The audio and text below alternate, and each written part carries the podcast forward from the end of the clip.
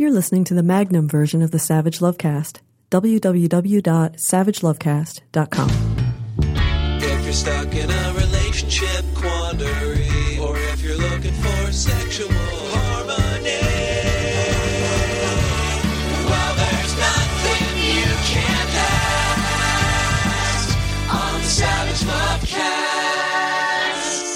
You guys know that I don't watch everything I should, and I don't watch everything I talk about. I talked endlessly about Fifty Shades of Grey, the movie, when it came out, and I kept promising you I would see it and then follow up with some commentary after seeing it, and I never saw it. I can never bring myself to watch it.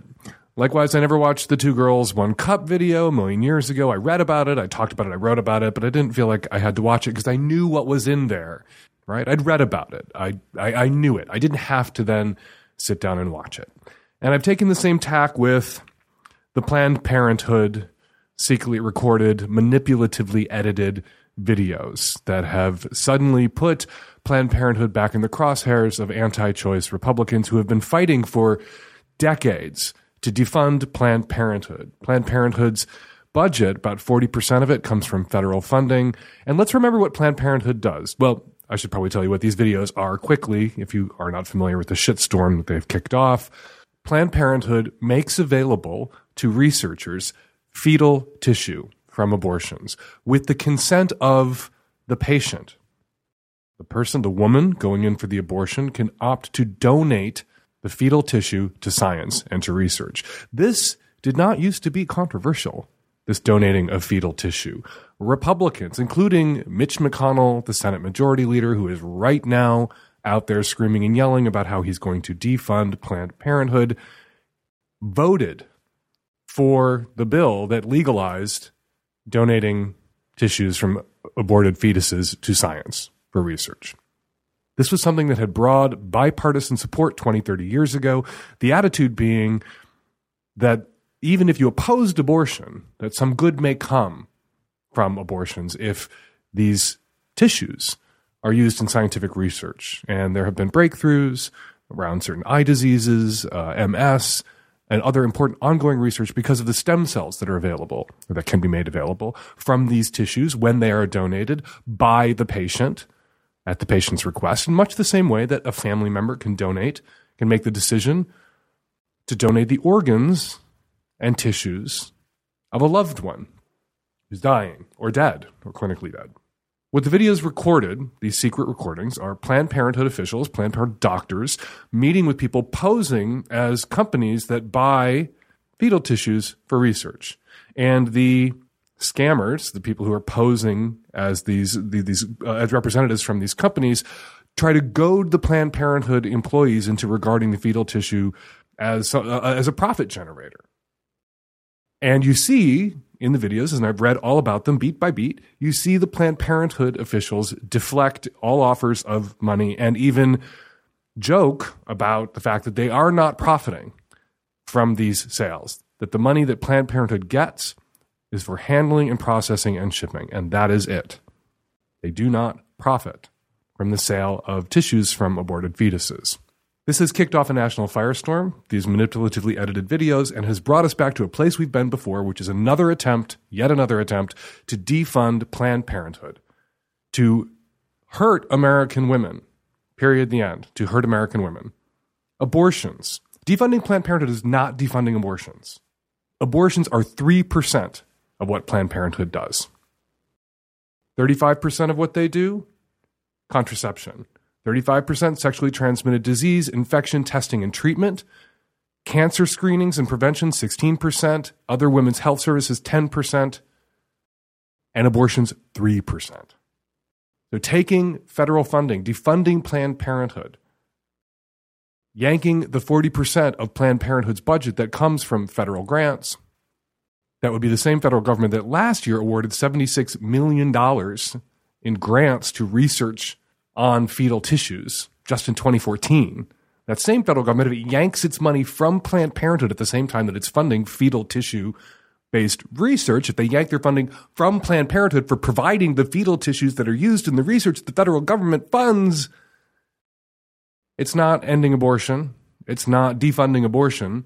It's defunding contraception, cancer screening, sexually transmitted disease prevention and testing and treatment. It's defunding other women's health services. Mostly. 97% of the defunding is going to be all of these other services that save the lives of countless American women every year. So, in these secretly recorded videos, you saw people, you saw Planned Parenthood officials, Planned Parenthood doctors, speaking with other people that they thought they had been told were in the same field, medical field, handling fetal tissue. And they were speaking bluntly. They were talking shop, the way cops talk to cops and politicians talk to politicians and newspaper people talk to newspaper people tends to be blunter, bluer than when you talk to people who are not in your profession, not in your field. Amanda Marcotte wrote about this uh, aspect of the videos for Slate, and Amanda Marcotte has been providing terrific coverage of the ongoing Planned Parenthood scandal, including the vote this week to defund Planned Parenthood that the Senate just took. The Senate, led by Mitch McConnell, who a couple of decades ago voted for fetal tissue research, voted for this two decades ago. Now Mitch McConnell is leading the charge to defund Planned Parenthood based on the reality of fetal tissue research. Anyway, Amanda Marcotte wrote about this aspect of it, the talking shop aspect of it for Slate. As someone who is squeamish, it was extremely difficult for me to listen to these doctors talk about extracting liver, heart, and other parts to be donated to medical research. I nearly fainted when a friend showed me the video of her knee operation once. But people who work in medicine for a living do, in fact, become inured to the gore in a way that can seem strange to those of us who aren't regularly exposed to it. The doctors in Planned Parenthood also thought they were speaking to people in the profession who would be similarly accustomed to this sort of thing. Abortion is gross, no doubt about it. Marcotte goes on, it becomes grosser the later in pregnancy it gets, but so is heart surgery, so is childbirth for that matter. We don't deny people who need help in those cases because the help is gross, nor should we deny people that help when it comes to needing abortion. We also shouldn't deny women who want to donate fetal or embryonic remains to science any more than we would deny someone who wants to be an organ donor, even though the latter is also quite gross to ponder. These videos, and the impact they've had and the stories written about them, have forced us to ponder the gory, messy reality of abortion. And once again, it's feeding into this narrative of Planned Parenthood doctors and uh, abortion providers as some sort of as monsters. The headline, the attack is that they are profiting from abortion. When you actually read the transcripts of the videos or you watch the videos, if that's what you'd prefer to do, and it's quite clear throughout that they are not profiting from the sales of these tissues, and they are knocking down offers to profit from the sales of these tissues from these anti-choice activists posing as fetal tissue company buyers, right? And all this is feeding into this bullshit attempt, again, to defend Planned Parenthood. Again, because the Republican agenda, as we saw when the Republicans seized control of state legislatures all across the country in 2010, the Republican agenda has been to attack abortion, trap legislation, ultrasounds, vaginal wands. Rick Perry successfully closed three quarters of the abortion clinics in Texas. But it's not just abortion that drives them crazy, as we have seen on the concurrent attacks on access to birth control and contraceptives. That ultimately this is about the Republican, the opposition, right wing conservative nuts to women controlling their own reproductive lives, their own lives, period, their own reproductive lives, their own health. Because they know when they defund Planned Parenthood, they aren't preventing abortion, they're not defunding abortion. They know. And the target is also to defund contraception, to defund treatment for sexually transmitted infections. Remember, these are the same assholes, these right wing anti choice assholes, the same people who opposed the introduction of a vaccine for HPV. And the reason they opposed that the introduction of that vaccine was because they liked the fact that women were dying of cervical cancer from HPV infections earlier in life. They used those deaths from cervical cancer related to HPV to argue for abstinence education and against sex. And defunding Planned Parenthood because of these videos means defunding contraception, it means defunding vaccinations for HPV for women, which they opposed all along. Cancer screening and prevention, that's vaccines for HPV. They're going after that too. They didn't want those coming online in the first place, and this is going to allow them to take it out. We have to stand with Planned Parenthood now when it's a little difficult, when it's a little awkward, When they're under fire, we need to stand with Planned Parenthood. I stand with Planned Parenthood, and you should too. I'm going to make a donation to Planned Parenthood today, and I'm going to ask you to make a donation to Planned Parenthood today. Go to plannedparenthood.org and click on donate. And this, I've said this before. If you've been listening to the show long enough uh, to hear me come to Planned Parenthood's defense in the past, you've heard me say this. You don't have to donate $500. You don't have to donate $1,000. You don't have to donate $25. If all you can spare is five bucks or 10 bucks or 20 bucks, go donate it. Go make that donation because Planned Parenthood can not only point to the amount of money it raises from the public as evidence of its support, its broad support, but the number of donors is another figure that really matters, another data point that really matters in defending Planned Parenthood and Planned Parenthood in defending itself and supporters of Planned Parenthood defending Planned Parenthood. Both those numbers have equal weight, equal value. The amount raised from the public and the number of donors, private donors out there in the public who support Planned Parenthood. So even if you can't inflate the numbers of dollars that they've raised, you can inflate the number of donors that they have, the number of supporters that they have who are motivated enough to donate. So even if you can only spare five bucks, make that donation. Stand with Planned Parenthood now. Now is when it really matters most. Terry and I are going to make a donation today to Planned Parenthood, and we'd like you to join us. PlannedParenthood.org, click donate. All right, coming up today on the Savage Lovecast, tons of your questions, and on the subscription Magnum edition of the Savage Lovecast, which you can find at savagelovecast.com. Vy Chu, Dr. Vy Chu, a regular guest, is joining us to speak about some alarming butt stuff that even I, after 30 years of being alarmed by butt stuff, was unfamiliar with. On today's show. Dan, my uh, long term partner about eight months ago, when I was giving him head, asked me to bite down on his cock really hard. I did. It was really fun. He got really turned on. I got really turned on. Um, so it's been something that we've been doing um, for the past eight months. And I wondered if uh, if it's going to hurt him. Um, I bite down on the shaft. Um, I don't draw blood, but I put a lot of pressure, and uh, I just I just don't want to hurt him. It's a lot of fun for both of us, and uh, so what are your thoughts? Here's a funny story. My uncle uh, was in a really, really popular, famous regional rock band in the 70s. They were really big on the West Coast, big enough that they had all sorts of groupies. I haven't talked to my uncle recently, so I'm not going to disclose his name or the name of the band, but I bet he hears this podcast and then he's going to ask me to disclose both in a future show. So hang in there and you'll find out the name of the band. But anyway, he, uh, in the 70s, he was a rock star and he met lots of groupies and groupies would throw themselves at him. And he liked to have his dick sucked. Weird, a rock star who likes to have his dick sucked. But my uncle liked to have his dick sucked in a very particular way. He liked to have his dick bitten. He liked to have his balls slapped, and that worked for him. And I don't know why, when I was 15 years old and he was living in uh, my house with my family in Chicago, he told me about this, but he did. I think he sensed that I was a budding homo and he was reaching out. We were trying to bond over blowjobs somehow at three or four o'clock in the morning when I would sneak it back into the house from the gay bars. and My uncle would be up in the kitchen eating. But the funny part of this story is that if he discovered that the groupie blowing him was a brand new groupie, uh, somebody perhaps who had never given a blowjob before in her life, uh, he would tell her, as he instructed her to bite his dick and slap his balls, that all men liked this. This is how all men liked head. And that she should just do this in the future. And guys will think she's great at this sucking dick thing. And my uncle would do this knowing that with groupies and the way that whole scene worked in the 70s in California, the very next people she blew were likely to be his bandmates. It was a different era. It was a different time.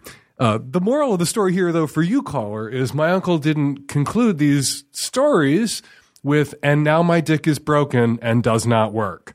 So I'm going to infer from my uncle's own personal experience with this blowjob preference that your, or this style of blowjob preference that your partner shares, this biting, that it is not going to permanently damage his dick. The erectile chambers, the corpora cavernosa, uh, they can be damaged. And usually, when you read about somebody damaging their dick or breaking their dick, it's about a bend. It's about the dick being somebody's jumping up and down on your dick, slamming their ass or pussy up and down your dick, and the angle gets off and the dick is bent in half, and you can pop or damage or rupture the corporo cavernosus. I'm sure I'm mispronouncing that, the erectile chambers. And that kind of trauma seems to play a, a, a role or can contribute to the development of something called Peyronie's disease, which is the buildup of plaque, um, really kind of tense fibrous tissue in the penis that can make erections bent or painful or bent and painful. So don't bend his dick in half. Keep the bites relatively gentle, and I think you'll be okay. It's an anecdote, not a data point, but I think your husband's going to be okay. That's my hunch. Hi, Dan. I am a 22 year old, formerly straight, now questioning my sexuality woman. I guess the reason I'm calling is because I recently had my first encounter with a woman. Going forward, I just I think that that's something I want to pursue. I, I haven't thought about it before now. What I really wanted. I've never been really happy in a heterosexual relationship, and now I'm thinking I want to pursue me becoming and embracing my homosexuality.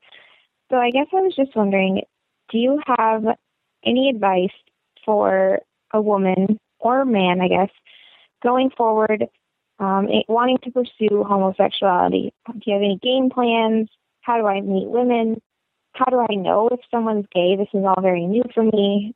Any information you could give about starting off with a homosexual relationship would be very helpful. Joining him in the studio to help field this question, because I don't think that I have all of the answers for you, is Aaron. Aaron is a lesbian that I know through work.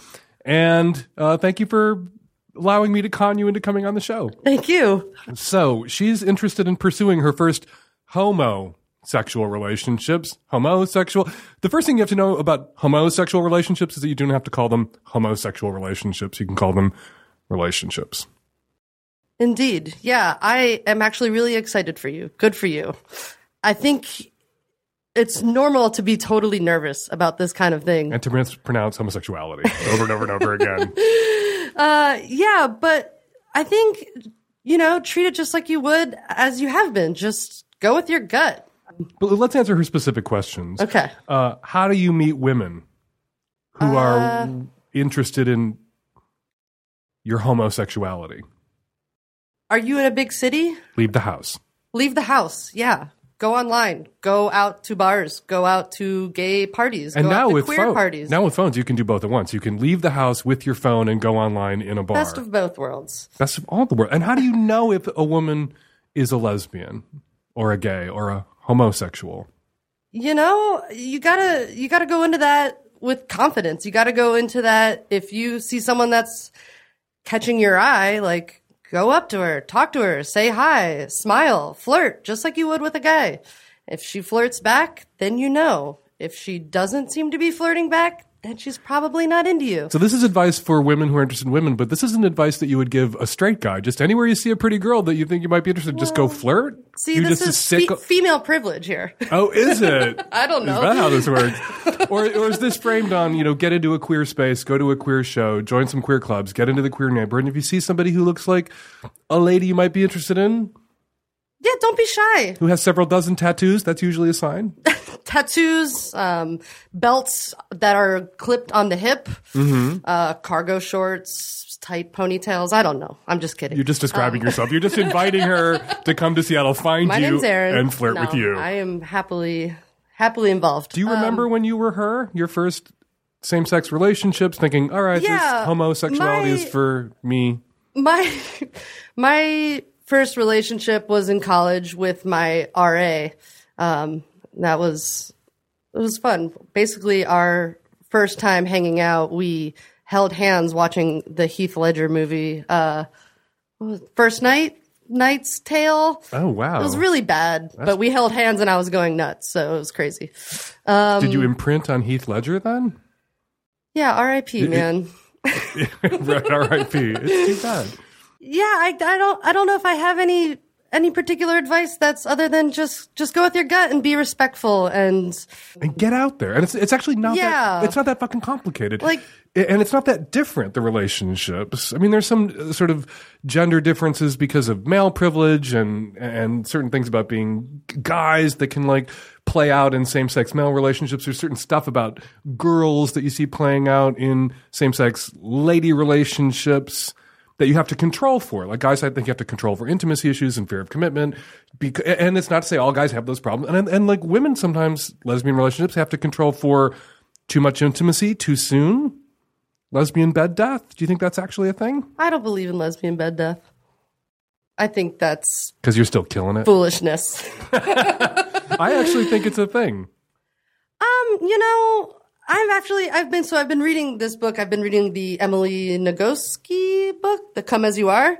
Um, and that's actually been really interesting because she's talking about how it's not necessarily a drive. Like sex isn't really a drive. It's more in the context and how you how you place yourself within it and I think that's more true for women as part of the argument she's making in that book. Is that not? Yeah, she talks about it in terms of, which doesn't really bode well for her comparison to it being a drive, but she talks about it in uh, terms of accelerators and brakes. Mm-hmm. And, you know, cis men for the most part have pretty sensitive accelerators, while cis women for the most part tend to have more sensitive brakes. Mm-hmm. Um, and there are there are people who argue that that's biology. There's also people who argue that's culture, and, and is influenced by A little by bit of column A and a little bit of column B. influenced by millennia of sexual violence, and women have to be a little bit more careful, cautious, and thoughtful because intimate partner violence, rape, uh, also being impregnated, all those things fall disproportionately on the shoulders of women. So women are going to be less likely to leap for fear of these potential negative consequences than men who don't have to fear them as much and so aren't really approaching sex often with new partners from a defensive crouch. They can go into them with a certain sort of confidence and expectation that I'm not going to be assaulted. Right. I mean, Boy, we've gone into a dark place from this woman's question. How did, we, how did we get here? Back to uh, going out. So there are lots of people I hear from young lesbians, young gay guys, uh, young bi people who just don't know, who, who think that it's hard to go out there and find a partner. It's hard to find the queers, that the queers are the needles in the hetero haystack. How do you find them?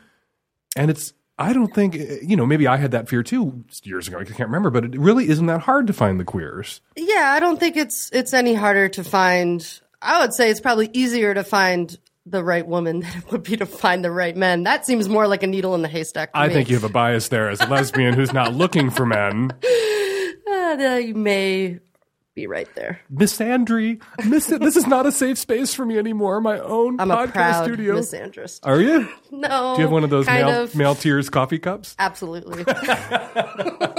I want one of those too. yeah, you should get one. I like to see boys cry as much as the next crazy faggot.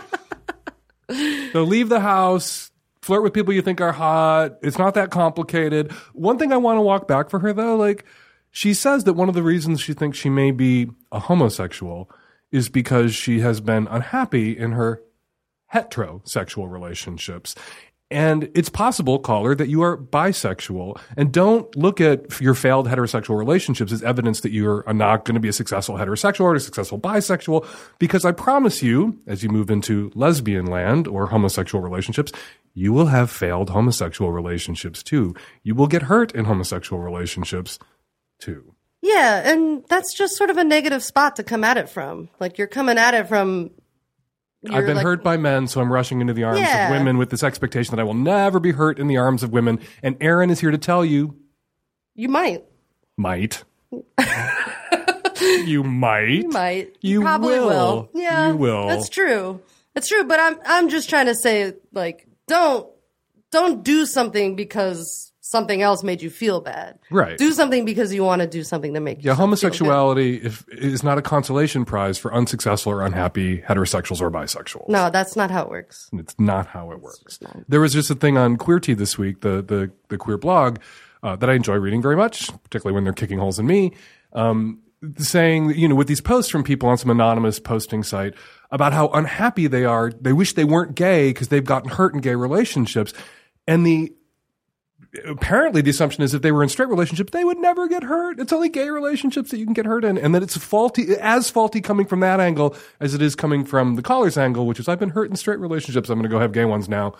As if you're not going to get hurt in gay ones. And gay people who think, oh, gay people are horrible to me. I wish it was straight.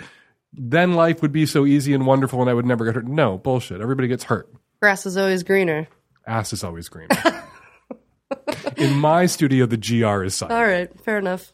Thank you so much for coming on and helping us answer this Thanks, question. Dan. Hi, Dan. I'm a straight 29 year old in an open marriage, and I have a few partners, and everything's going really well on that front. I'm happy and satisfied with my marriage and feel generally very fulfilled. My question actually concerns my professional life. I'm in a graduate program, and a few of my close friends know I'm open, but overall, I'm trying to keep it fairly secret because I don't know how it will affect my professional future as an academic. I've recently had a major problem with a male friend, which whom I, with whom I used to be very close. For reasons that he refused to explain to me, after I came out to him as poly, he slowly blocked me out of his friend group, at one point telling me he thought my husband and I needed a divorce, and then a few months later, suddenly blocking me without Facebook from Facebook and not explaining why again. I think his discomfort with this situation says more about him than about me since he's single and I think lonely and probably very jealous um, because I know open marriages are seen as having your cake and eating it too. But at any rate, it has been very painful to lose such a close friend and it makes things very awkward at school since he's in a powerful position amongst graduate students and controls much of the funding. I'm supposed to have a working relationship with him, and at the same time as he blocks my Facebook and doesn't respond to my texts, he'll email me about professional things as though nothing is wrong. I don't want to make a big hoopla in the community because he's generally loved by everyone else, and I would risk disclosing my private life with my husband to everyone. I'm also not, con- but I'm also not convinced that he isn't sharing my private life with everyone. So I guess, guess my question is this: Do I just keep pretending nothing is wrong and deal with this guy as a professional colleague, or should I try to confront him? Should I call him out in a more public setting or launch some sort of formal complaint? Should I just keep quiet because I know I'm very lucky and kind of privileged to have such a fulfilling sexual life? And I guess losing friends is just one of the prices I have to pay. Um, and perhaps this is relevant to mention that the guy, this guy is actually not the only close friend I've lost to this. Um, so any thoughts you might have or advice would be greatly appreciated. In some ways, I think poly now is where gay was in about 1982, where coming out as gay then uh, to friends meant losing friends. And it didn't just mean losing friends, can still mean losing friends, but the assumption was I'm coming out as gay, I'm going to lose a bunch of friends. A bunch of people who thought they liked me and that I liked, but they didn't really know who I was, are going to find out who I really am, and then reassess how they feel about me, and I'm going to lose these friends. And it's going to be worth it because I'd rather be who I am and not have these friends than be in the closet for the rest of my life to keep these friends. So you as poly and other people who are poly who are coming out now as poly, that is so threatening polyamory to some people who are straight that it's going to cost you some friends. Just like the gay thing was so threatening to some people who were straight 30 years ago that it cost gay people who came out then friends. Certainly it was even worse in 72 and worse in 52. But it gets better by dint of people coming out and people getting to know people who were gay then or poly now and overcoming their anxieties, fears, hangups, misconceptions, preconceptions about who gay or and or poly people are. So you are paying the dues that must be paid in a way. You can think of it that way that you are right now doing the heavy lifting for poly people 20, 30 years in the future and for yourselves 10, 15, 20 years in the future. You are helping to make it better, not just for the poly couples and people coming after you, but also ultimately for yourself. Now, to the problem with this particular friend that you've lost. I don't think you should confront him. I don't think you should file some sort of complaint. I don't think you have grounds to file some sort of complaint. He isn't your friend anymore. But otherwise, it sounds like he's treating you professionally. He's not excluding you from emails. He's keeping you in the loop about work and school matters. He's keeping it professional. He doesn't want to be your friend anymore. And that's shitty. And his reasons for not wanting to be your friend are fucked up. But he's not obligated to be your friend. So instead of thinking about retaliating against him by confronting him, calling him out in some public setting, filing some sort of charges against him with the university because he's what by the university's code of conduct obligated to be your buddy? No he's not. I think you reach out to him in sadness not anger. You reach out to him and say i miss our friendship. I'm sorry that this news about this truth about me that when shared with you so upset you that it destroyed your ability to to be my friend. And i and i miss our friendship. And then you let it go but you don't reach out and you must be my friend retaliatory thunderbolt hurling anger because he's not obligated to be your friend. You can be sad. You can be hurt. You should communicate that to him. And you should perhaps in that communique you should express your gratitude for his continuing to treat you professionally, and you should say that you will continue to treat him professionally as well. Adding at the end that you wish you could be more than just colleagues and that you miss your friendship. And who knows? Maybe he'll come around. Maybe he'll get over it. Maybe he'll meet other academia. Maybe he'll meet other poly people and come to see that his judgment of you, his uh, cutting you out of his life, his unfriending you was shitty and unnecessary and came from a place of fear and faulty assumptions. And he'll come around, which will be a multi year journey, perhaps, for him, but it's unlikely that he will ever come around if you go at him hammer and tongs. I think you would have a total justification to go after him hammer and tongs, confront him, call him out, do whatever you can do if he was punishing you for your private life, if he was harming you academically or professionally. But you don't mention him doing that. You mention him doing uh, the opposite. And unless he, there's some evidence that he's doing that, the best approach in sadness, not in anger, reach out to him and tell him you miss him. Hi, I'm a 28 year old straight female from the East Coast, and my husband and I have a question uh, related to parenting. Uh, we are new parents. We have a seven month, almost seven month old son, and today I think we may have really screwed up. My husband works late nights, and we don't have a lot of time for sex. Obviously, we have a seven month old, and by the time he gets home, at night I'm exhausted and often sex doesn't really happen. Well, we've often been getting kind of horny in the morning and today when I went to go take a shower we were kind of feeling frisky and the baby was up but we put him in his crib and let him play with his toys and we had a quickie in the shower in which is connected to his bedroom are we terrible people, terrible parents, or is this just how things work with the new new baby in the family? We want to have a sex positive household, and we obviously want to have some kind of sex life. I love my husband, and I miss having sex with him. Is there anything else we can do? Any advice? It wasn't that long ago that people fucked in front of their kids all the time. That there were family beds. Colonial America, there would be one great big family bed. The pilgrims one big family bed and mom and dad to make more farmhands might fuck in front of the farmhands that they had already made. Uh, I don't think that people should fuck in front of their seven month olds or two year olds or 10 year olds or 17 year olds. But you guys did nothing wrong. Uh, if I were having sex in the shower while my six or seven month old or year old kid was in a crib in the next room, I would perhaps leave the door open, not have music blasting, uh, not have the shower blasting so loud that if the kid was in distress, we would be able to hear it and uh, pull the dicks out and run to the aid of this distressed infant. But you did nothing wrong and you did something right. You carved out a little time in the day for a quickie. And that's, you know, some people will say, oh, a terrible thing to set your child aside to go have this unimportant, stupid, meaningless sex.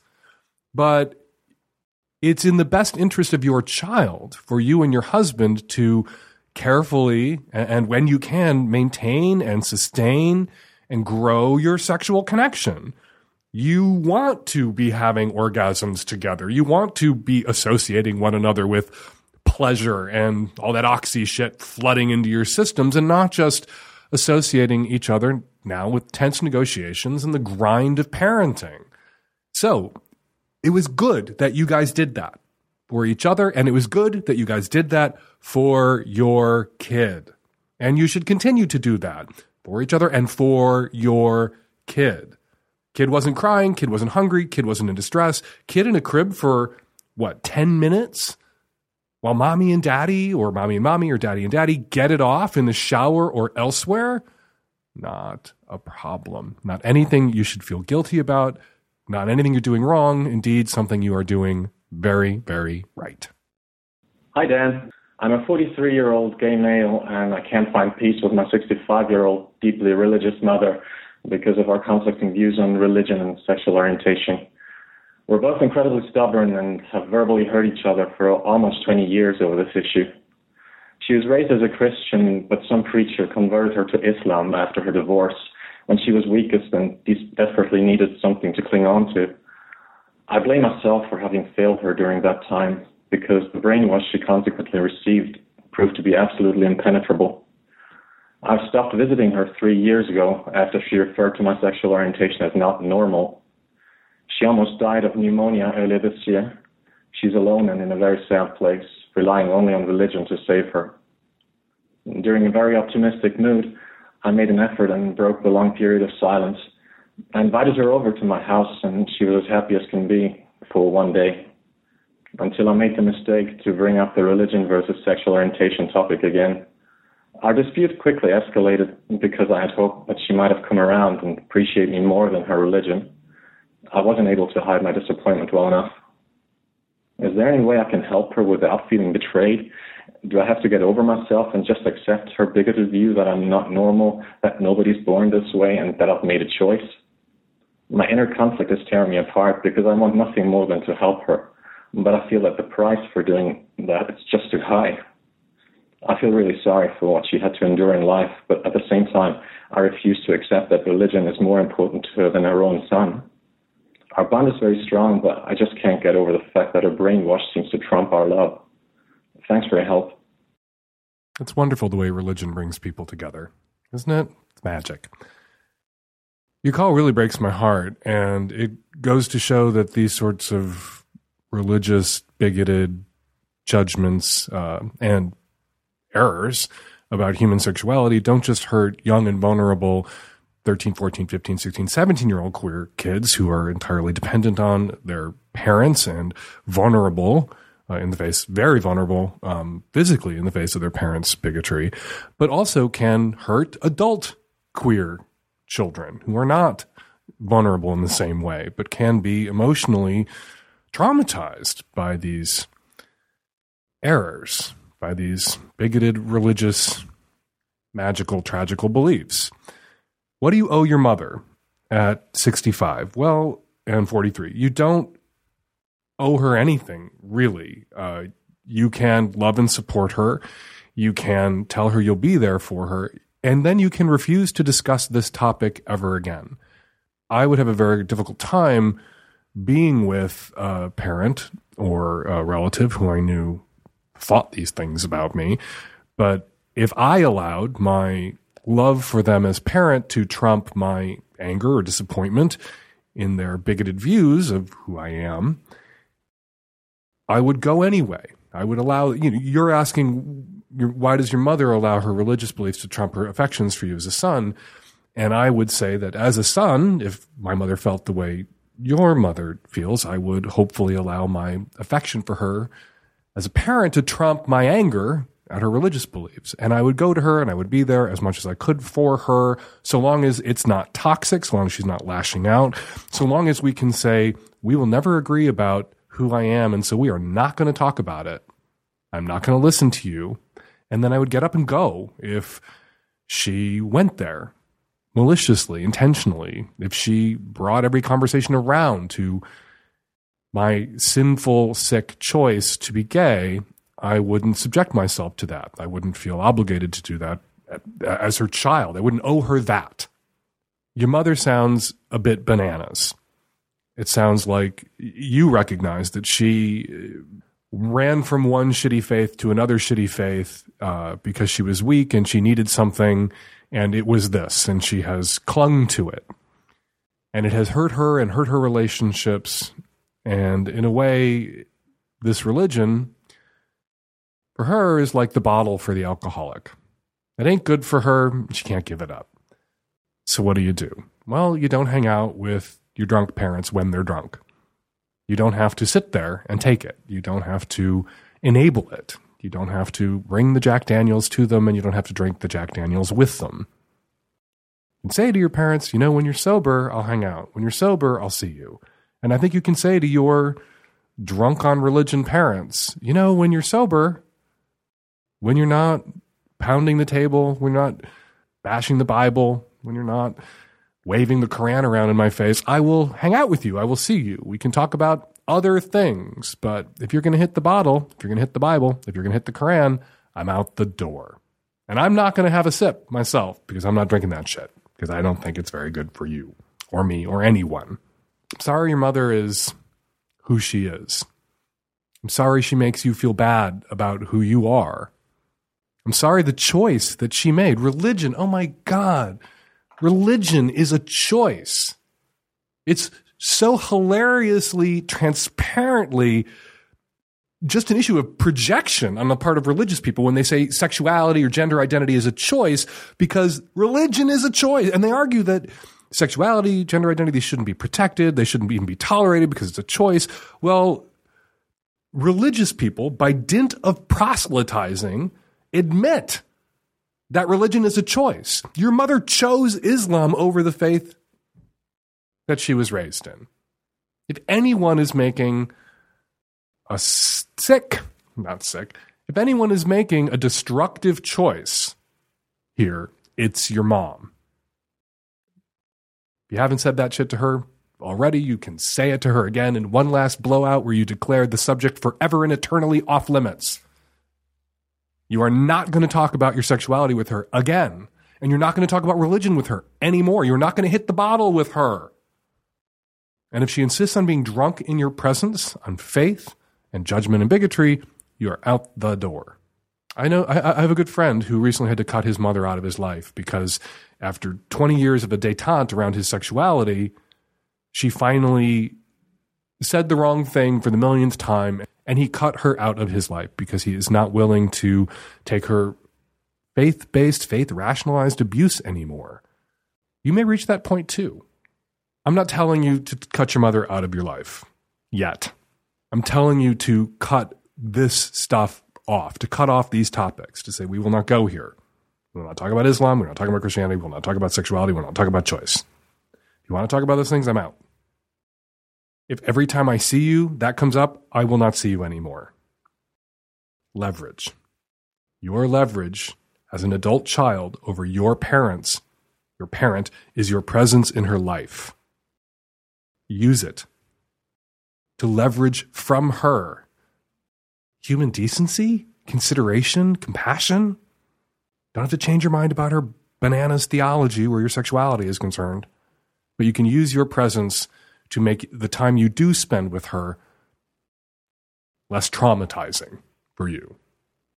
And if she can't do that, if she can't be with you without going there, don't be with her. Send her letters, send her cards, send her your regards, but don't spend your time with her. Hi, Dan, and a tech savvy at rescue. I am a 30 year old gay male calling from Michigan. And then I just need some advice on what to do. I've been seeing this guy for six months. We were really good, really hot and heavy at the beginning, just really there. And I just felt like they, as the things were going on, I made friends with a lot of people that I had relationships with or sexual history with. Um, and my current partner at the time didn't agree with it, and he thought that it was unhealthy to have those relationships. So I consented, and I decided to exile those people out of my life. And now we've been on and off for the last couple of weeks, uh, mostly because he constantly thinks that any person that I'm talking to thinks that I'm sleeping with them or that I have some kind of sexual history with them. So it's pretty much left me to not have any friends and I'm falling. I've I'm in love with this person, head over heels. I just really, I'm not sure what to do. I know he listens to your podcast, and I really just want to have him hear some advice too about what's going on in our relationship or the lack thereof. Um, and insult to injury, he's friends with somebody that when we were on a break, he ended up making out with that person a couple times, expressed interest in possibly dating this person, and despite me never cheating on him, continues hanging hanging out with this person, and I feel like there's a double standard. And I just want to kind of get your advice and so confused and I don't understand what to do and I just feel like I'm never going to be loved by somebody as much as I felt loved by him. This delicious bottle of poison has given me such a warm feeling inside. I don't think there's anything else that will ever give me such a warm feeling inside as this bottle of poison. This relationship is toxic. Your boyfriend, and I'm sorry, I apologize in advance to your boyfriend who is a listener, is an asshole. And I don't know if he knows it, but I'm going to say it to you and he's going to overhear it that everything that he's doing to you, this kind of petty, controlling jealousy are the red flags of an abusive relationship and an, and an abuser. And I'm not saying he's abused you physically or punched you, but he's certainly beating you up emotionally and isolating you. That's what this is, shit is about. Isolating you, cutting you off from your friends, from your exes, some of whom became your friends.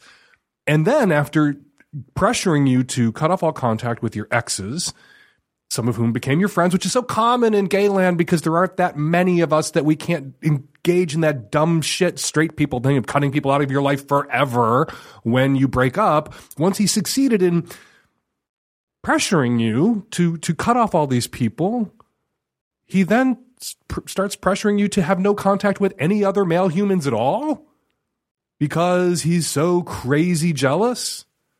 And then, of course, double standards. He can make out with other guys. He can flirt with other guys. He can be attracted to other guys, but you aren't allowed to do that shit because there's one set of rules for the jealous, controlling, on the abuse spectrum guys, and another set of rules for the guys and girls who are unlucky enough to date them or be conned into believing that they're loved by them. His love that gives you such a warm feeling inside is like that bottle of poison that gives you a very warm feeling inside. It comes at too high a price. You gotta put the bottle of poison down before it kills you. End this relationship. Call your friends. Apologize to your friends. You will be loved by someone else with the same intensity that this person loved you. You will get that same warm feeling again from someone else, and it will not come bundled with this controlling, abusive, isolating bullshit. There are other men out there. Go date them. Yeah. You really liked him. And maybe in some demented way, he really liked you. And that so many people who are in abusive relationships can't see that they're in abusive relationships or in a relationship with someone in the abuser spectrum because there may be genuine affection there. They really like the person, and people somehow are convinced that if you really like someone and on some level they really like you, that it couldn't possibly be an abusive relationship because aren't abusers assholes? Self evidently assholes? Repulsive assholes? No. Abusers are often really charming, ingratiating, good sex, fun in bed, fun to be with 90% of the time. Otherwise, no one would ever get into a relationship with an abuser. It wouldn't be hard to extract yourself from a relationship with an abuser because nobody would be in a relationship with an abuser for more than five seconds if they were just toxic, awful monsters raging all the time. The trick to abusers and the way they con people is that they're wonderful 95% of the time and awful 5% of the time. And you figure, hey, maybe accommodating their insecurities, cutting all my friends out of my life, isolating myself, cutting off my family. Maybe that's a price I'm willing to pay, price of admission to be with this guy because 95% of the time he's wonderful. But here's the thing. Once you give that 5%, suddenly they're only wonderful 90% of the time. And then you're giving 10%. And then they're wonderful 70% of the time. And then pretty soon they're wonderful 30% of the time. And the majority of your relationship is a screaming nightmare and you have no friends to fall back on. You have no people in your life left to call for support who can put it into perspective, who can say to you, oh my God, you got to get away from this guy. Because your abuser or the guy you're dating who's wonderful but on the abuser spectrum has succeeded in so isolating you that you can then be their punching bag emotionally, sometimes physically, for as long as the relationship goes on. End it, get the fuck out. It's over. If you continue to date this guy, I will come and find you and I will talk sense to you. And guy, boyfriend, listener, can't please, A, get into therapy and work through your jealousy and your controlling awfulness and or stop listening to this program because I don't think people who engage in the sorts of behaviors that you do, if indeed your boyfriend's characterization of them is correct, which if you're deep in denial and you can't see that you're an abuser, you're going to, of course, argue that they're incorrect. It's correct though. You need help. You need help. The guys you date deserve better than you. And you will run out of patsies. You will run out of targets. You will run out of people who are willing to put up with your shit. And you will be alone. And you will deserve to be alone if you cannot unpick this lock, if you cannot work through, get over, and eradicate from your personality your controlling, abusive behavior patterns. And you can do it. I know people who've done it. I was in a relationship with a guy like you a long time ago who was just always on me, jealous. Uh, I couldn't talk to anybody. I couldn't. All my exes were, you know, coming to take me back from him. He couldn't accept that they were my exes because I didn't want to be with them anymore, and I wanted to be with him.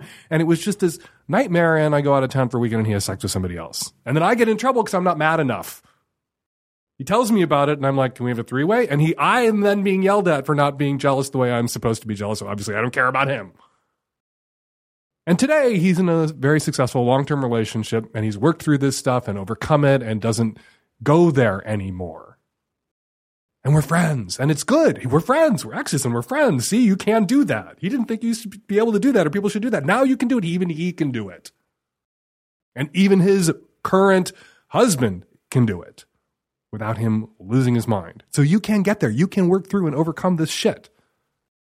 If you love this guy that you're with right now, that you're doing this horrible, these horrible things to right now, know this. You're going to lose this guy because of this.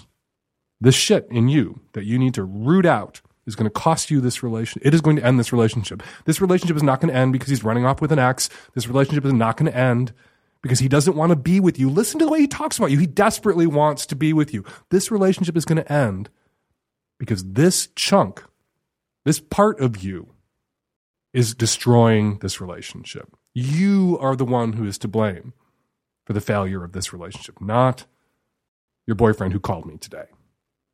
You are. This is. This part of you is. It's destroying the relationship. It is the cancer. It is the bottle of poison. Dump it out. You can do it and it won't then destroy your next relationship. Circling back to you, caller, it's over. It's over. Don't date him. Even if he tells you he's fixed it, don't date him. You can't date him. It's done. He has to learn this lesson. And the only way for him to really learn this lesson and to really overcome this is for it to cost him you. He won't learn the lesson if you take him back. He won't learn the lesson if you stay in this relationship. Hi, Dan. I'm calling because I um, am a married bisexual woman. I have a couple kids. I have a lovely husband who I adore, and I've never dated or been with a woman, and I really want to be. I don't want to cheat on my husband. I have no intention of doing that, but I don't know how to make this work without possibly messing up our marriage. And something really, really good that I have. My question, I have two questions, is is it possible for me to be content for the rest of my life? I'm in my mid 30s without being with a woman. Will I always wonder because it's been nagging at me for years now. And then the other question is, is how could I make this happen without disrupting our marriage too much? We've talked about threesomes, and I don't know how to even find someone. I know Craigslist is an option, but it, it seems a little scary to me especially with kids in the house uh, or doing swinging, being in a swingers club or whatever. I just am looking for your advice on do I go for this? Is it that important? And how can I explore something that I just recently realized is something that's very important to my identity that I haven't even dug into at all? Is it possible to be content without ever being with a woman, without ever dating a woman or having sex with a woman? I guess, yeah, sure. Not everybody gets everything that they want. There are people out there who are single all their lives who really would rather be in a relationship and they can find contentment. They can be at peace with that. And, and I encourage people to be at peace with that. Uh, so you can certainly be at peace with never getting to realize these fantasies. But it doesn't sound like you have to do that. It doesn't sound like you need to reconcile yourself to never doing this never being with a woman because your husband sounds supportive. Your husband sounds like he's fine with this in game. So go out there, join a swingers club, uh, put a couple of ads up, vet people, talk to people, and know that there are lots of women out there like you. God, the number of calls, the number of questions from married women uh, in what have been up to now uh, monogamous relationships who would like to explore their bisexuality, who would like to explore sex with another woman, the numbers are staggering. There are lots of you out there. There are more bisexual women by a factor of three than there are lesbian identified women.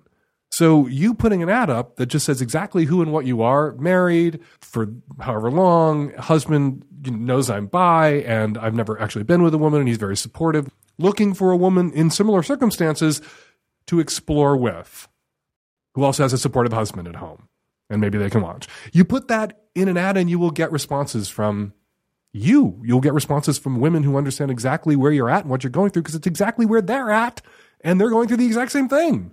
Another option, of course, are those swing clubs, are those poly chat clubs and parties. You will meet people like you.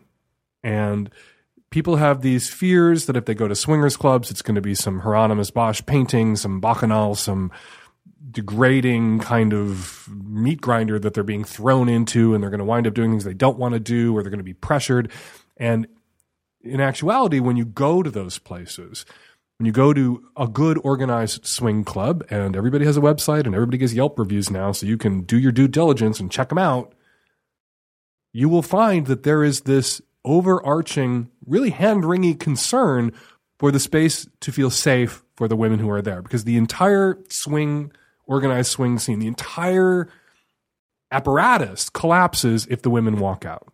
If women don't feel safe, it's over for everybody. And so there is an effort, a sincere effort made to make sure that these swing clubs, swinger spaces, play parties, poly things are coercion and pressure free zones to the extent that is possible to ensure. Nobody's perfect, nothing's perfect, right? You will meet dirtbags everywhere you go but there's more conscious effort in these spaces to be safe, to make them safe, to emphasize consent than in most other places where people go to meet people. So, in answer to your question, yeah, you can be content all your life with never acting on this, but you don't need to reconcile yourself to that. Your husband's supportive. Get out there. Hi, Dan and Tech Savvy at Rescue. Um, I have a question about a topic that I have not heard discussed on any of the calls that I've listened to or the uh, the books that you've written, and uh, that has to do with um, anal fissures and sphincterotomies for gay men that engage in anal sex. You know, there's a lot of supporting of uh, fucking and ass um, in the show, but there's not a lot of talk about ass care and how to take care of it and know the signs for when things have potentially been damaged due to some adventurous anal sex play. So I would like to hear about that, if at all possible, because I know of somebody that um, recently discovered some anal fissures and had to have a sphincterotomy. And that is very disconcerting to me as a gay man. Joining us by phone, Dr. Vy Chu, co founder of Capitol Hill Medical, a GLBT focused primary care clinic here in Seattle that also specializes in HIV medicine and transgender care. Hey, uh, Dr. Chu, thanks so much for taking a call today.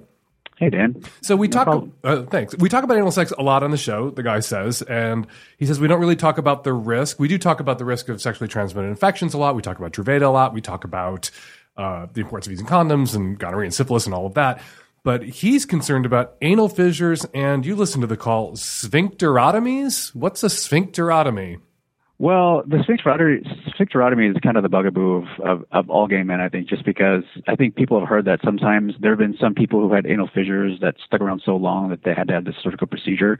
What is it? What does a sphincterotomy do? I, you know, people, you say it's a bugaboo and gay men have heard of it. I'm a gay man. I'm, I'm in I'm middle age and I've been writing a sex column for a million years. I haven't heard of a sphincterotomy. Oh, yeah. Well, so it's a, it's, so it's the surgery. All right. So here's, here's the thing. So most anal fissures, you're gonna, they're gonna go away on their own. You don't have to do very much about them. Okay. So like the vast majority of the time. And an anal fissure, for those out there who don't know, is what? Right. So an anal fissure is like a little tear in the skin of the anus. I mean, can you can imagine, you know, you you've got a lot of stuff going in, stuff going out, and if if if the anal the ring sort of expands too quickly, you can de- develop a little tear in there. all Mhm. right, and um, it can be really painful. It can be a little. Um, you can have a little bit of um, blood, but in general, I mean, um, a lot of times when you like bottom, uh, you know, you have a large stool, you're gonna have, you probably are gonna have micro tears, but those heal up really quickly. But sometimes you can get a really discrete tear, and then it can be, um, it could be, it could be a problem because it prevents you from being able to you know, sort of defecate without pain or even like have sex, and it could really take people out of the game for a while. If it sticks around for a while, it's a, it's, it's a bad place to get one because obviously you have to use it a lot, right? The area a lot Mm-hmm. and um, it can be really aggravated by just going to the bathroom, um, and certainly by bottoming, bottoming more. Um, and in, in some cases, if you don't, if they don't heal well, they become chronic and they kind of become deeper. Now, when the anal ring gets a little tear, your anal, your your internal sphincter gets really angry. The internal anal sphincter is kind of like you really can't control it, and it just kind of spasms and it hurts. And so the sphincterectomy, the sphincterotomy, sphincterectomy, one of those, um, is essentially when a surgeon has to go in and they actually have to make a little nick in that little sphincter muscle to sort of relieve the pressure. And basically, that's that's the key here. Like we're all trying to relieve the pressure of the anus. But it's not getting your it's not getting your anus removed. That's what a sphincterotomy No, no, no, sounds like. It sounds like getting your ass off. Oh, it totally does. I think that's why it's so such a scary thing. But really, it's um, it, if you've got a chronic fissure going on, we're talking like months and months and months. That's just getting deeper. This is probably the only thing that's really going to work, and it actually works really well. But it's not like they remove the sphincter, even though um, there's a small risk of uh, incontinence. So you might. So let me back up and say that you have two sphincters uh, in, uh, that that are sort of the, the ones where the, the the ones that matter here. Um, how do I describe the anus? Uh, how about like a imagine like a toilet paper tube, and at the bottom you put a, a rubber band at the at the bottom. Okay, that's the external sphincter, or excuse me, the internal one. Now put another rubber band on top of that, and that's the external mm-hmm. sphincter. All right, the external one you can pretty much control. The internal one you can't. That's the one that will spasm if you have like a A bad. Yeah, and so, what they do is well, they'll go in and they'll like make a little nick uh, to relieve so so it won't spasm as much. So they'll, they'll make a, lick, a nick so it can't spasm. And Uh-huh. you, you can have a little bit of incontinence, but you can still you still get your external sphincter. So you might have to just concentrate a little bit more about it. But um, uh, generally, incontinence is not thought of as like a um, um, it's not a huge risk. Maybe five percent of people have issues with it. So you're not going to be shitting your pants all the time, most likely, 95% of Most cases. likely. And once you're all healed up, you can still, if you're so inclined, have anal sex. Here's the thing. Some what what I've been told is that uh, often the the surgery, the sphincterotomy, will actually be less painful than the than having a chronic fissure, and it it, it has it's associated with like 96 percent success rate. So you'll get back in the game within like weeks. Um, is is the idea? Okay, so what should people watch out for? You know, what are signs of damage to watch out for? Obviously, if you have any sort of fissure and knowing now that it can get worse and worse and worse to this point where you might have to have the surgical intervention that can have, you know, a 5% chance of consequences of incontinence, uh, what do you watch out for and what's an early intervention if you do have fissures so you don't get to that point and needing this operation? Oh, totally. Well, well, um, like I said, fissures are really common. I think w- I think the fissures they're usually pretty obvious.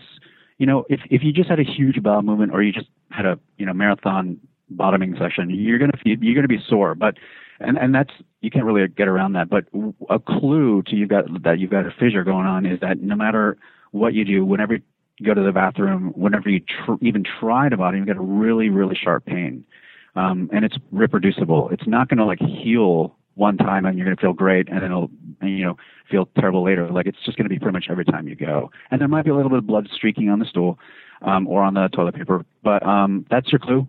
And if it sticks around for a long time, how long? That yeah, we're talking. I mean, if, if it's gonna if it's if it's around for more than like two to four weeks, I would go ahead and see your doc because that's the next step after getting a fissure that doesn't go away is not surgery. Very very few people need surgery.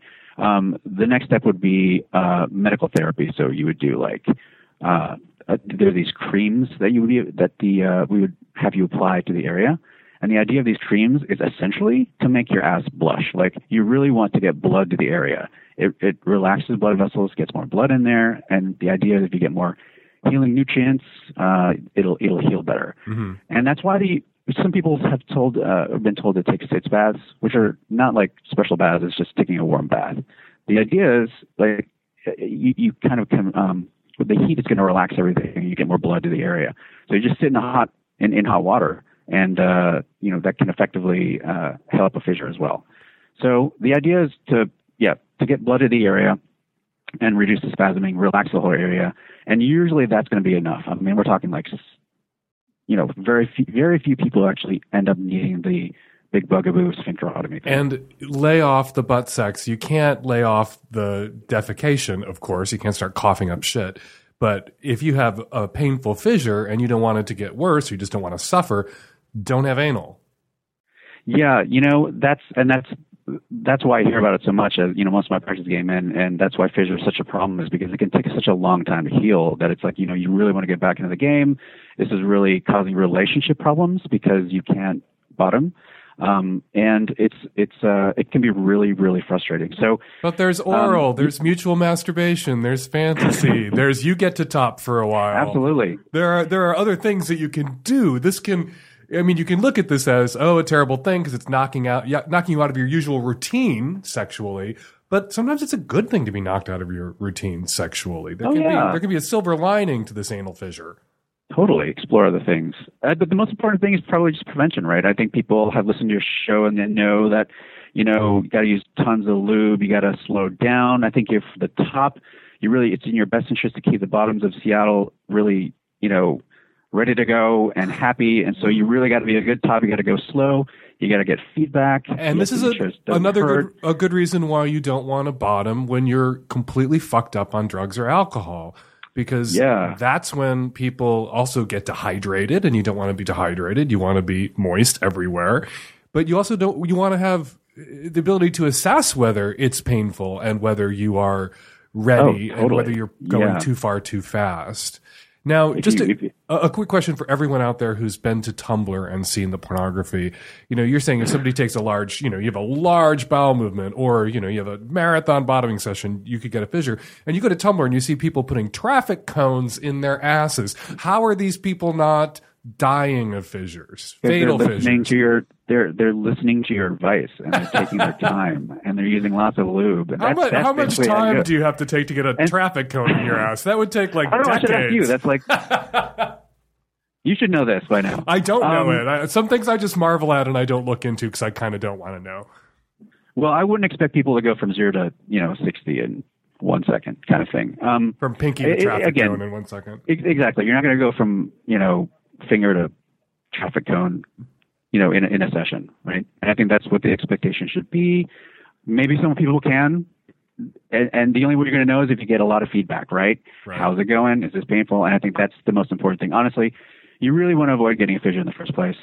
They can be really frustrating.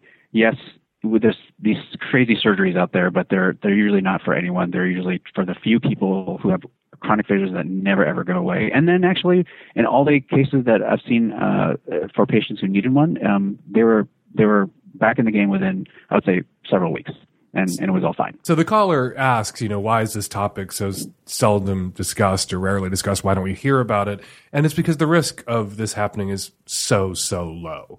And uh, and I also think that there's almost a control on it. Like you get an anal fissure and it's painful, so you kind of have to stop bottoming for Oh, yeah, a while. You, it- and you're not in a place that you're jumping at it. No. Right. So so there's built into this injury is uh you know a potential early corrective for it getting worse, which is you're just not going to be going for it while you've got a fissure, and that's going to give your butt time to recover and bounce back and heal. One last question that I'm sure people Sure. have. So you have this cut, it's on your sphincter, and moving across that sphincter is a whole lot of fecal matter. Moving Yeah. across that cut, are people at risk for infections from bacteria that are in their that's in their shit during while they have a No. fissure? Not at all. No. You know, you, you your body fights off bacteria all the time. It's part of the reason. It's actually in the gut. It's very good at it. Um, and so even though you have a little cut, it's kind of like when you get a cut in your skin, you don't always get uh, crazy, you know, flesh-eating bacteria. It's because your body can deal with it. And so, um, in general, uh, even actually, even when you do a sphincterotomy, you, you generally don't need antibiotics for it. Um, your body's that good at dealing with the infection. So, um, I think the most important part when talking about fecal mat- uh, matters is, is one of the things you can do for a fissure is basically take bulking stool is basically just eat more fiber. Um, if you do that, your stools are going to be more well formed. They're going to be a little softer, a little wetter, so they're a little um, less traumatic, and it'll you know hasten healing. And you should but, be doing, um, if you're if you're a regular if you're a regular anal bottom, uh, you know if anal sex is something you enjoy, uh, uh, if you're versed, you should be thinking about your diet and getting a lot of fiber anyway because you want you want to be re- you want to be regular because then you know when you're empty and good to go. I do a lot of primary care for gay men, and I feel I tell them that fiber really is their best friend. Like if you really want to be able to have that ability, that skill to be spontaneous, you want all your drops to be, to be clean. You want to be ready to go whenever you want to go. Fiber is the key there. Um, if you ever wonder how some of these people do it, it's probably fiber. Dr. Vy Chu, co-founder of Capitol Hill Medical, GLBT focused primary care clinic, also specializes in HIV medicine and transgender care. Thank you so much for uh, Absolutely, fielding this awkward question for us. And come back. Absolutely. Hi, Dan. I'm a 31 year old woman, straight, living on the East Coast, and I've been with my boyfriend for 10 and a half years. We're very happy together, but the one issue that we're divided on is whether or not we're going to get married. And I'm wondering if long term this is something I should be concerned about. When we first would talk about marriage and maybe the first five, six years of our relationship, he would always say that he didn't want to get married and he didn't believe in marriage as an institution. Um, in more recent years, when I ask him about it, he says sometimes he thinks about it and he assures me that he wants to be with me for life, but he doesn't feel the need to get married and often says, if it isn't broke, why fix it? Um, our relationship itself is absolutely amazing. We have a very, very satisfying and passionate sex life that has lasted all 10 years. We have a lot of shared interests. We live well together a few years ago when we had some uh, issues coming up, we went to therapy and we learned how to communicate better. And we both are very invested in the relationship, in each other. He's generous, he's kind, he's trustworthy. We're in a monogamous, committed relationship that is extremely satisfying. But I want to get married, and he pretty much doesn't. Um, I've thought of different things like maybe I should propose to him, but I don't feel certain that he'd say yes, and I don't want to be at that crossroads. Um, a lot of other women tell me things like, you should just give him an ultimatum. You've been together this long and he's not marrying. You should leave him. But I'm happy in the relationship, and I don't want to do anything like an ultimatum because were he to marry me under that circumstance, I feel like it would be forced. Um, I try to think about why do I want to get married? Is it because I'm just excited about the idea of having a wedding? I'm a creative person, an artist, and a costumer, and so much of my wedding would be a project that I could do, and that's exciting.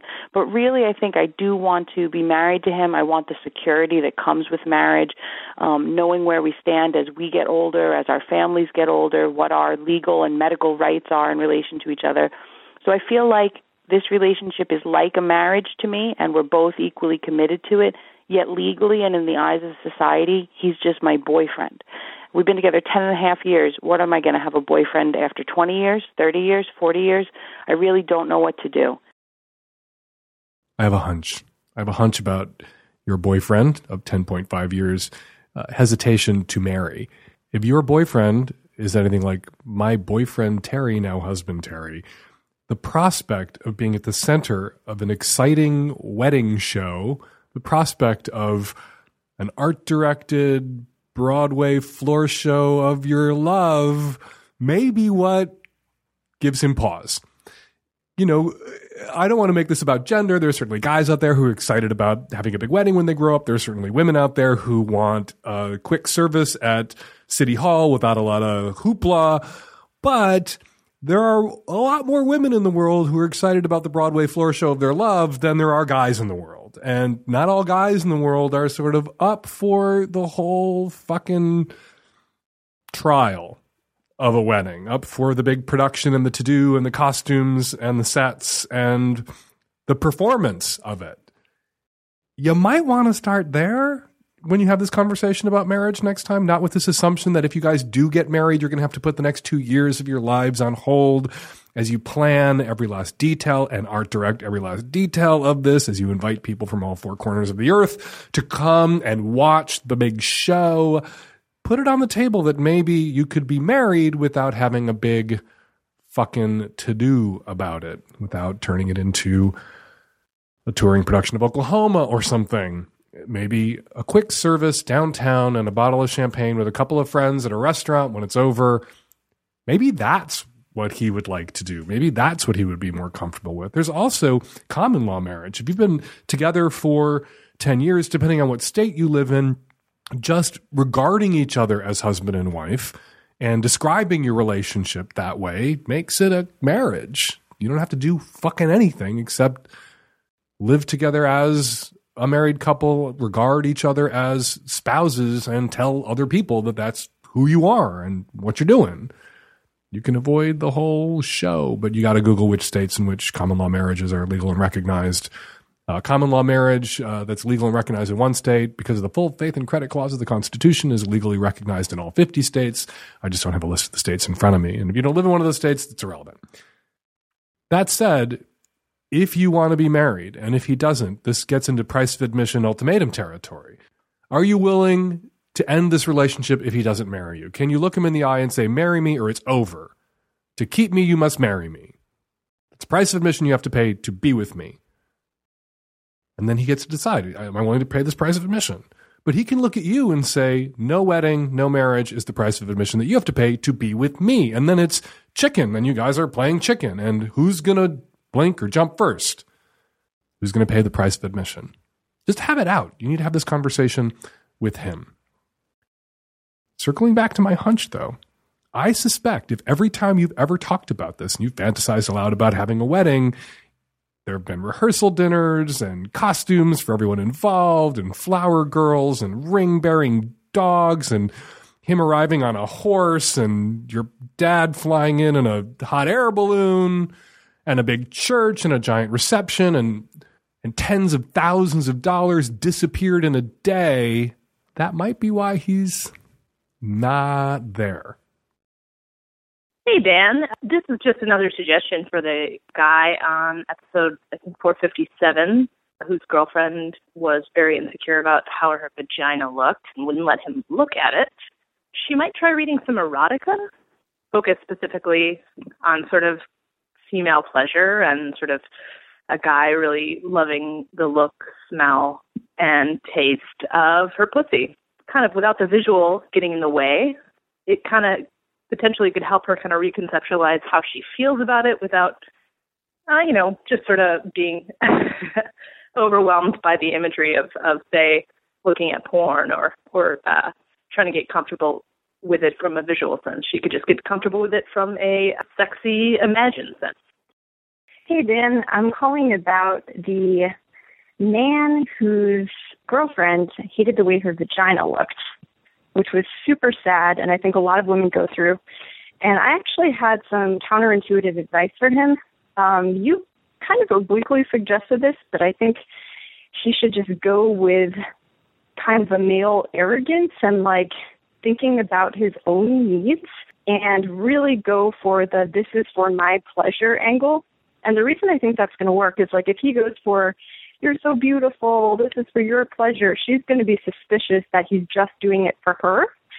Whereas if he goes for this is such a turn on for me, babe, like your vagina is so beautiful and like this is what I really want to do. I just it turns me on so much to go down on you. Then I just have a feeling she's going to give in way more if he makes it seem selfishly about him. And then once he does go down on her, it's going to open up that door and it's going to feel so good for her that it is going to start to be about her and she's just going to totally get over it. Hi, Dan. I just wanted to leave a message for the guy whose girlfriend is insecure about her vagina. I've been there in some way. Uh, my nipples are kind of large, and when I was a freshman in college, I slept with an old friend, and that little asshole told all his little friends about my nipples.